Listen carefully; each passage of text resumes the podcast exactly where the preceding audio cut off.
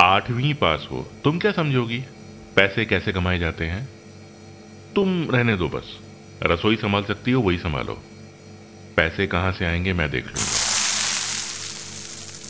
साक्षी ऐसे ताने शादी के बाद से ही सुनती आ रही है। आदत सी हो गई है। विनय अक्सर ऐसी बातें बोलकर भूल जाते हैं, और साक्षी ऐसी बातें सुनकर भूल जाती है। हिसाब बराबर। और अनसुना करके माफ़ कर देने के लिए आठवीं तक की पढ़ाई काफ़ी है। लेकिन कल रात विनय कुछ ज़्यादा ही बोल गया। साक्षी ने जवाब तो नहीं दिया, मगर अब फैसला कर लिया था। आज जब भी विनय वापस लौटेंगे, फैसला सुनाना है। सूटकेस पैक हो चुका था। विनय को घर की चाबी पकड़ाकर घर से निकल जाना है बस। किसी ऐसी जगह की तलाश करनी है, जहाँ आठवीं पास की ज़रूरत हो, इज़्ज़त हो।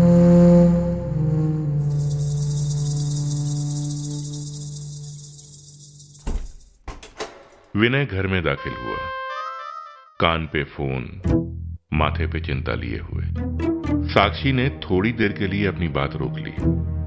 विनय बोला, अरे, हम थोड़े दिन बिना टीवी के गुजारा कर सकते हैं क्या? साक्षी बोली हाँ वैसे भी मैं तो विनय ने बात काटी, ठीक है, बैंक की तरफ़ से रिकवरी वाले आ रहे हैं, शायद एक दो सामान और ले जाएँ। साक्षी ने पूछा क्यों? क्यों आ रहे हैं?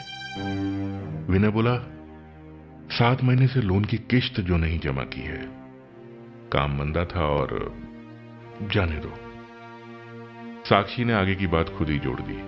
आठवीं पास हूँ, मैं नहीं समझूँगी, है ना?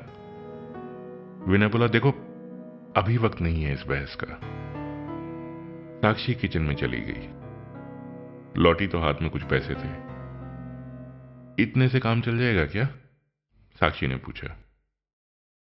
विनय हैरानी से पैसों को देखता हुआ बोला, इतने पैसे कहाँ से आए तुम्हारे पास? साक्षी ने कहा, घर खर्च में से बचाए थे। तुम्हारे ही हैं। विनय बोला, अरे, मगर इतने सारे पैसे घर में? अलमारी में से कोई अगर चोरी? साक्षी ने बात काटी, अरे, चावल के डब्बे में रखती हूँ। कर्ज ज़्यादा हो तो शादी के गहने भी तभी दरवाजे की घंटी बजी। साक्षी अंदर चली गई।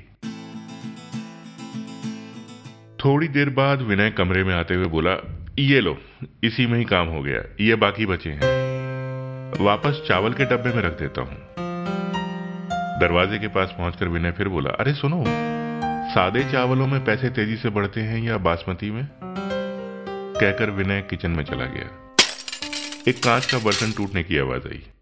फिर विनय की आवाज़ आई। कोई बात नहीं, कांच टूटना शुभ होता है। साक्षी सूटकेस वापस अपनी जगह रख रही है।